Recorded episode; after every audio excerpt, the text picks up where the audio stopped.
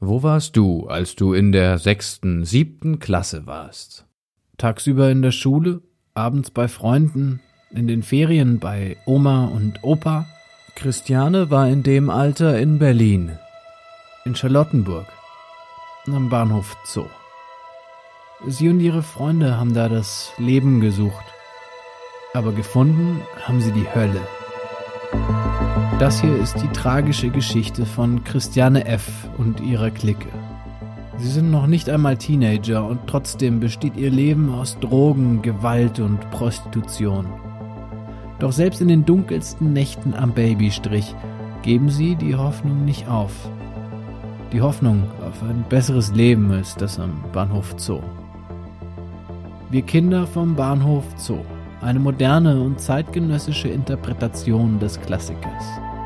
Ab 19. Februar nur auf Amazon Prime Video.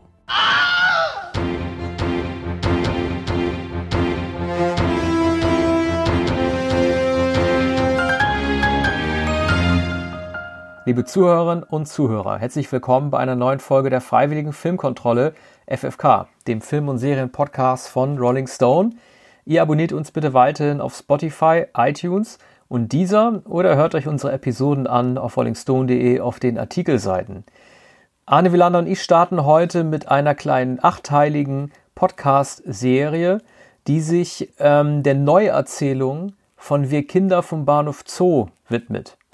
Ähm, die läuft ab dem 19. Februar bei Amazon Prime an und ist eine Variation des Bestsellers aus den 70er Jahren über Christiane F., der ähm, ehemals heroinabhängigen Minderjährigen, die 1981 bereits eine Verfilmung erfahren hat und nun als Miniserie weitererzählt wird. Wir sprechen heute über äh, Inhalte und Interpretation dieser Episoden, die wir vorab schon sehen konnten. Im Mittelpunkt der Serie stehen äh, sechs Jugendliche, die in die äh, Drogen- und Clubszene abtauchen und äh, versuchen daraus raus, rauszukommen. Protagonisten heißen Stella, Axel, Christiane, Benno, Babsi und Michi. Also mindestens ein Name davon kommt mir bekannt vor aus dem Buch und aus dem Film. Und man achtet natürlich auch ein bisschen über David Bowie. Ich habe immer die ganze Zeit so ein bisschen auf Heroes gewartet. Heroes kommt natürlich auch. Aber was man auch hört, ist äh, Rebel Rebel Rebel. Entschuldigung. okay, ich sag's auch Rebel, mal. Rebel. Rebel Ja. Rebel. Rebel Rebel. Klingt so ein bisschen so wie ein Kind, das brabbelt, aber Rebel Rebel Rebel ist schnell ausgesprochen. Ein Song von David Bowie aus dem Jahr 1974. Der taucht hier in so einer Art Remix-Form auf. Arne, welcher äh, Song, ob jetzt als äh, Neu-Remix oder in der Originalversion, hat dich am meisten überrascht und erfreut zu hören? Naja, also hier ist ein, eine äh, Filmmusik, die nicht dem äh, Soundtrack des Christiane F-Films von 1981 entspricht, sondern der modernistisch ist. Ähm, es ist eine atmosphärische Filmmusik, wie man das etwa, ja, man kann schon sagen, aus skandinavischen Thriller- und Krimiserien ähm, kennt, überhaupt aus modernen Serien. Der Soundtrack wurde eigens komponiert und verweist schon auf die Besonderheit dieser Serie, die nicht eindeutig situiert ist in den 70er Jahren. Also Buch und Film sind äh, situiert ähm, 1976 in Berlin. Bowie-Konzert in der Deutschlandhalle, das hier auch vorkommt.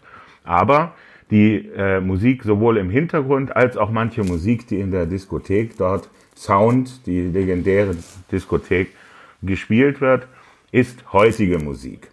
Ähm, auch genremäßig äh, etwas schwer einzuordnen, aber eigentlich in elektronische, moderne Musik.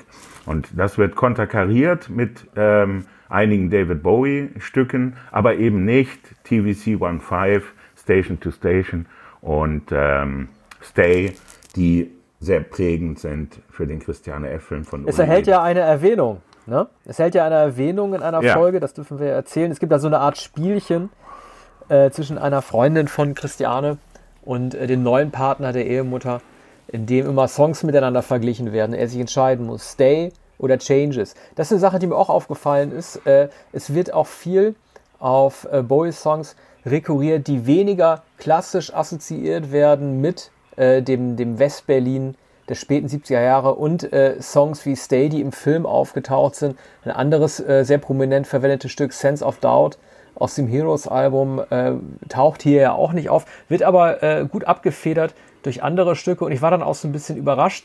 Ähm, das, das Geschickte an der Serie ist ja, wie erst einem nach und nach gewahr wird, dass diese Serie zwar oft ästhetisch betrachtet, man kann das an den Kleidungsstücken am ehesten noch deutlich festmachen und an der Klobigkeit der Autos, im Grunde genommen die Spät 70er, Früh 80er behandelt, aber diese Zeitebene doch bewusst offen gelassen ist. Ne? Also man sieht dann da tatsächlich irgendwie äh, äh, einen DJ an seinem Pult stehen, der äh, fast schon äh, so eine gottähnlich Avicii-artige ja. äh, äh, äh, Prä Präsenz dort hat hinter den Turntables. Und ich glaube, dass es auch relativ gut gemacht ist zu sehen, dass man sich ja nicht darauf einschießen darf, das muss jetzt alles so aussehen wie in den 70ern, sondern dass tatsächlich in verschiedenen Imaginationsebenen dann auch gespielt wird. Ne? Ja, also ähm, der DJ legt elektronische Musik auf, beinahe Techno und es wird so getanzt, wie heute getanzt wird. Zugleich gibt es dann aber einen Gitarrenwett, Luftgitarrenwettbewerb, um ähm, weil Karten verlost werden in der Diskothek für das Bowie-Konzert eben in der Deutschlandhalle, die,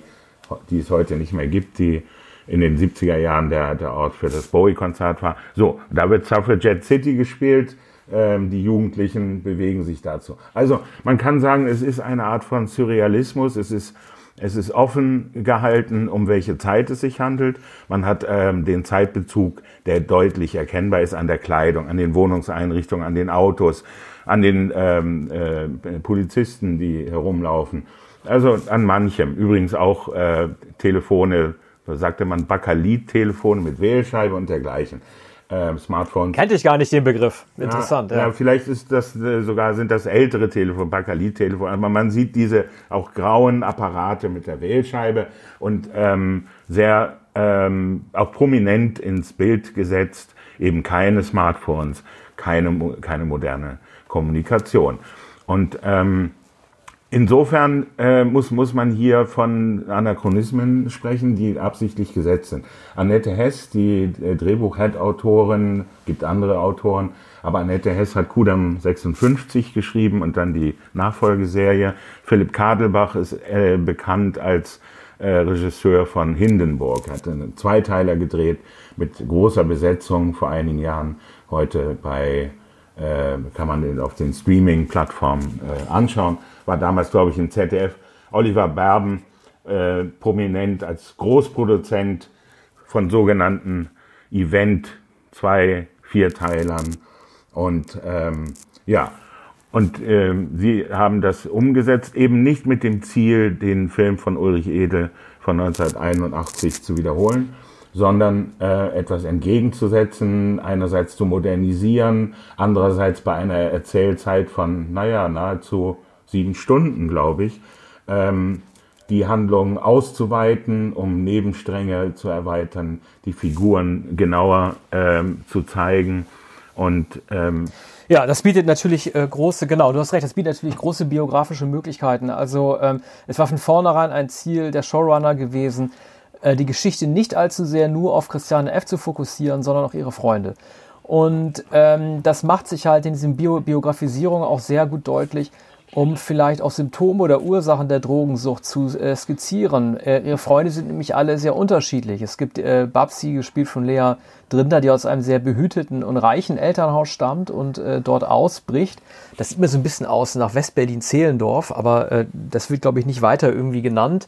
Es gibt ihren äh, Freund, es gibt Christiane Fs Freund Benno, gespielt von äh, Michelangelo Fortuzzi, wenn ich es richtig ausgesprochen habe, ist ja italienisch. Der ähm, sich selber verkauft, zum Strichjungen wird, anfangs, weil er Geld für die Operation seines Hundes benötigt. Also es wird versucht zu erklären, wie jemand aus Geldnot da hineinrutschen kann oder weil ihm zu viel Geld zur Verfügung steht, aus reiner Langeweile dann das Abenteuer sucht und dann da hineingeht. Ja.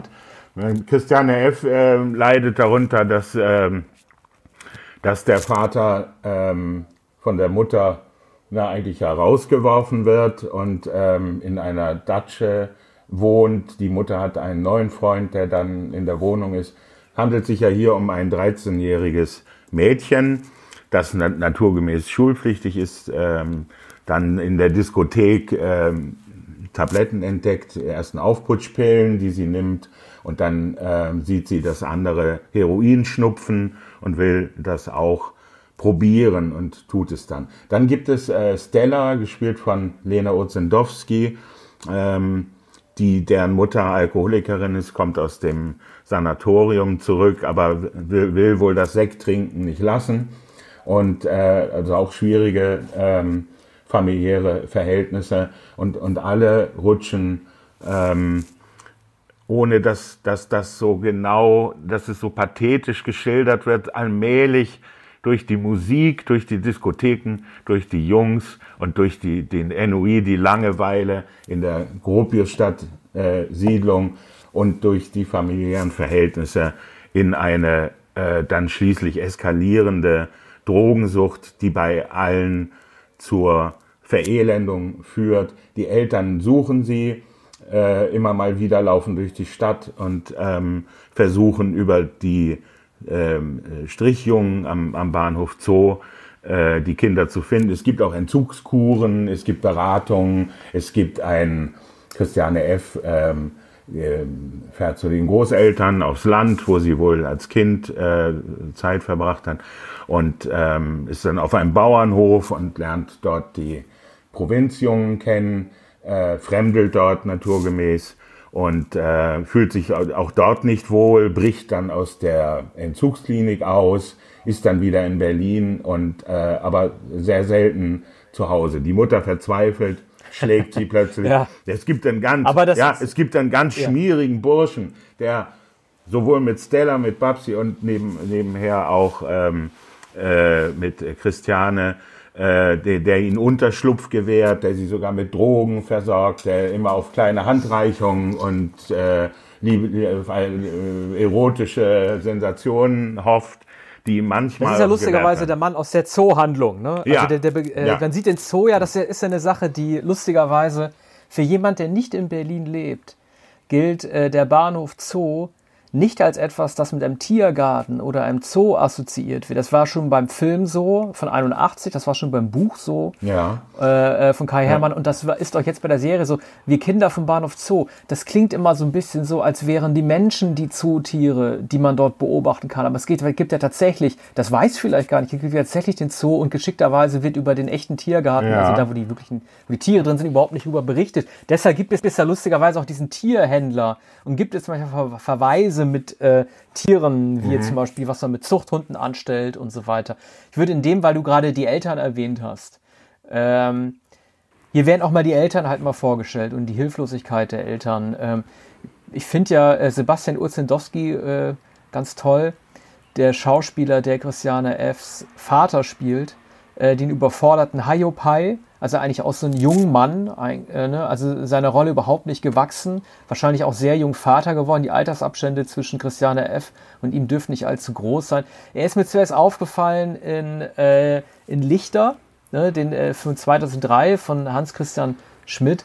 Einem der besten Filme von ihm, finde ich, da spielt er einen Zigarettenschmuggler. Und äh, Sebastian Urzendowski hat ich habe es lustigerweise letztens auf Netflix gesehen, weil der Film dort hinzugefügt wurde nochmal. Mhm. Hat tatsächlich auch im letzten Film von Peter Weir mitgemacht, The Way Back. Mhm. Da spielt er äh, einen, ähm, einen ausgebrochenen, aus dem Gulag ausgebrochenen Flüchtling. Naja, auf jeden Fall, Sebastian Ossendowski macht auch mit, der spielt äh, Christiane Fs Vater. Ne? Und er ist genauso wie, wie ihre Mutter halt auch äh, total von dem Thema Drogen auch überfordert. Ne? Also die wissen gar nicht, was das ist. Sie können sich nicht vorstellen, dass Leute sich eine Spritze setzen. Dass es, äh, dass es um Heroin geht, eine der härtesten Drogen. Ja, also davon haben die Erwachsenen dort keine Vorstellung. Sehr wohl äh, rauchen sie die ganze Zeit, wie auch die Mädchen übrigens rauchen, sowohl in der Wohnung ja, als stimmt. auch in der Öffentlichkeit.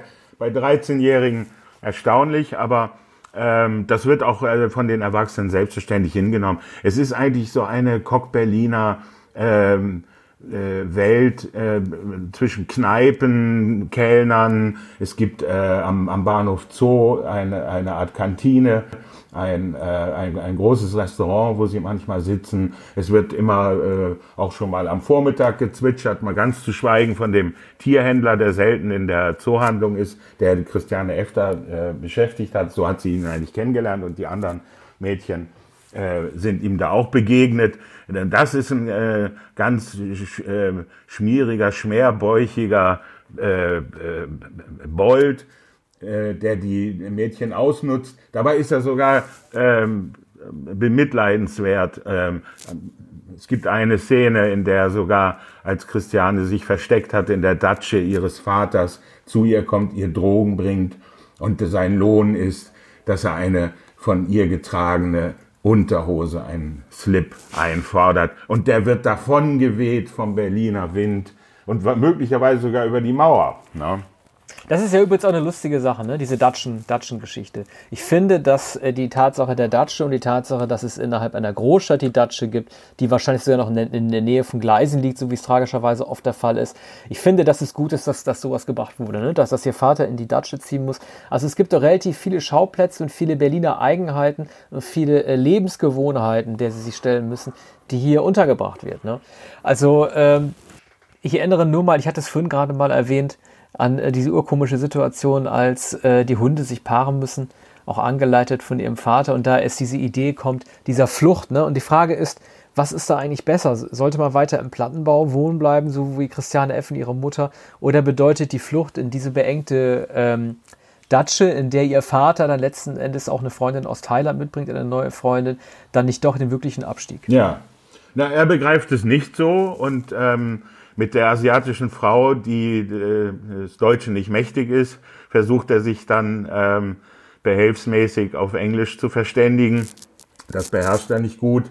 Äh, er muss sie sogar verstecken, als dann äh, seine Frau oder Ex-Frau zu Besuch kommt, wird in den Schrank gesperrt. Also das ist ähm, Kleinbürgertum, äh, eben dargestellt von, von diesen Plattenbauten, oder Gropiusstadt war, war ja als großes Wohnprojekt in den 60er Jahren ähm, gegründet worden und entwickelte sich dann eben zu dem Horror der 70er Jahre, sogenannten Wohnsilos. Und man sieht also diese Wohnung, da die Hauseingänge und die Aufzüge, wie etwa auch in dem Christiane F-Film, sehr realistisch gezeigt. Die Zoohandlung ist dort auch ähm, in so einem Bau und man sieht die Datsche als äh, den äh, Fluchtpunkt für den äh, Kleinbürger, der da auch, äh, Hunde züchten will und ähm, alles so sehr kleinbürgerliche Vorstellungen. Auf der Suche nach Christiane F. bietet er dann einem Stricher am Bahnhof Zoo einen Hunderter. Ähm, dafür, dass sie, dass er sich umschaut und sie findet und äh, er, er sie dann äh, er ihrer habhaft werden kann. Und, und er reißt den Hunderter dann durch und hält ihm dem Strichjungen vor die Nase. Du bekommst die andere Hälfte, wenn, wenn du mir Christiane bringst. Mhm. So, also das sind ja. alles, das sind alles äh, auch Genrebilder, äh, die ähm, die Verzweiflung der Eltern illustrieren und sind darin auch sehr realistisch. Es gibt auch Momente der, der Enthemmung, also der Freude der Jugendlichen, der Ki äh, Kinder, muss man sagen, ähm, die eigentlich in wird euch das Alter der Kinder eigentlich irgendwann nein, äh, angesprochen? Es wird nicht, nein, nicht so es sicher. wird nicht genau gesagt. Es, es, es, es, gibt die Momente der, der Periode, die einsetzt, aber es, äh, es, es wird, glaube ich, ansonsten nur so von so einer generellen Jugendlichkeit äh, gesprochen. Ne? Also äh, dazu passt ja auch, ich frage mich mal die ganze Zeit, wir gehen ja ab und zu immer, äh, wenn wir uns mal privat unterhalten und so weiter, auch mal lustige Werbesprüche durch. Vielleicht spielt das Ganze ja auch deshalb in der Gropius statt, hat damals schon in der Gropius Stadt gespielt, weil sich damals auch äh, die Gropius-Passagen ähm, vielleicht ja ungewollt, unbewusst an Christiane F orientiert haben, denn der Werbespruch der Gropius-Passagen trägt ja den großartigen Titel Erklären kann man das nicht. Und äh, das Erklären kann man das nicht. Ja, die Gropius-Passagen hm. haben sich damals, ich weiß nicht, wann die drauf ja. gekommen sind, diesen großartigen äh, Claim ja. äh, gegeben. Erklären kann man ja. das nicht. Naja, vielleicht kann man das Leben da ja auch nicht erklären. Ich weiß es nicht. Ne? Also es soll es nicht abwertend hm. äh, klingen, aber es muss ja einen Grund geben, warum sich die Gropius-Stadtpassagen diesen Claim gegeben haben. Erklären kann man das nicht. Ja. Ähm, bezieht sich natürlich weniger auf die Figuren, die dort leben. Die können ja alle erklären, warum sie hineingerutscht sind. Es gibt ja so einen Cause and Effekt, der ja ziemlich deutlich ist. Das ist ja, äh, es wird ja klar gemacht, warum jemand überhaupt so abrutschen konnte. Ne? Ja, also Gropiusstadt war eine gute Idee zu der Zeit und als Gropius es plante und als es eingeweiht wurde und in den 70er Jahren war es dann keine mehr so gute Idee. Man kennt es heute aus Four Blocks, einer anderen Serie, die bei Netflix, glaube ich, zu sehen ist. Und, und da äh, wird, wird natürlich das, das Drogendealer-Milieu äh, gezeigt, möglicherweise etwas fragwürdig. Ähm, das, das wird ja äh, soziologisch nicht genau ausgeführt, aber es gibt zum Beispiel auch ein Bildungsgefälle. Es sagt einmal Christiane, die noch die glaubt, Abitur zu machen. Gut, bei einer 13-Jährigen auch erstaunlich, ist noch lange hin. Aber ne, und ähm, die äh, Lena Ostrendowski als äh, Stella hat diese Aussicht, glaube ich, nicht oder ist schon tiefer gefallen oder ähm, geht gar nicht aufs Gymnasium während Babsi ähm, eigentlich privilegiert ist und ich glaube, sie lebt doch bei der Großmutter, oder? Ja, du, ich muss, ich muss das, das ehrlich sagen, Großmutter. äh, das ist die Sache, da muss ich, ich muss da mal reingucken. Es, es gibt, gibt zwei ältere Damen ja. dort in, in, dem Haushalt, die, die, äh, die, die sie drangsalieren und sie ja. fühlt sich durch sie drangsaliert. Sie muss diese Klavierstunde vorführen, auf die mhm. sie keine Lust hat. Hat ansonsten ein sehr schönes Zimmer, aber flüchtet immer aus dem Fenster ja. ne? und äh, geht auch einmal auf die Brücke. Ja, das ist also, die, die, die andere Frau ist möglicherweise die Tante. Das äh, habe ich nicht genau begriffen, aber die, die ältere Frau ist die strenge äh, Frau naturgemäß, auch vornehme Frau die äh, dann einen Herzinfarkt erleidet, aber äh, das überlebt. Ähm, die ist die Zuchtmeisterin, die möchte, dass die Tochter die kurzhaarige Blonde von Lea Drinder gespielte, dass sie natürlich äh, äh, am, am äh, Klavier brilliert und sie muss dann vorspielen während einer äh, Veranstaltung, Party kann man gar nicht sagen, sondern da stehen dann die Erwachsenen, die alten Leute und erwarten, dass sie jetzt die äh, Etüde da vorträgt. Und, und ähm, dann haut sie auf die Tasten oder was soll der Scheiß? Ich mach das nicht und, und, und äh, dreht durch.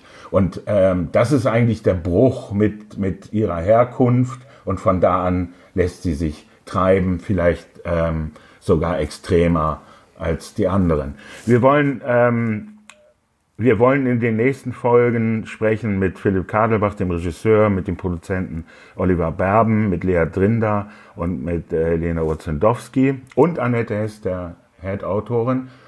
Also schalten Sie demnächst wieder ein, wenn wir ähm, die Interviews führen und dann über die Schauspielerin äh, Jana McKinnon, habe ich vergessen, die Schauspielerin, die äh, Christiane F. verkörpert. Und du hast noch eine Sache vergessen, ja. Arne. Wir widmen uns in einer weiteren Folge auch noch der Musik der, der Serie. Wir haben es am Anfang kurz angerissen heute, David Bowie natürlich. Wir widmen uns der Musik der Serie und der Musik des ja, Films. Das auch. Das auch noch, mhm. aber das kommt dann alles beim ja. nächsten Mal. Lasst euch mhm. überraschen. Ja, vielen Dank. Bis dahin. Ja, bis bald. Mhm. Tschüss. Tschüss.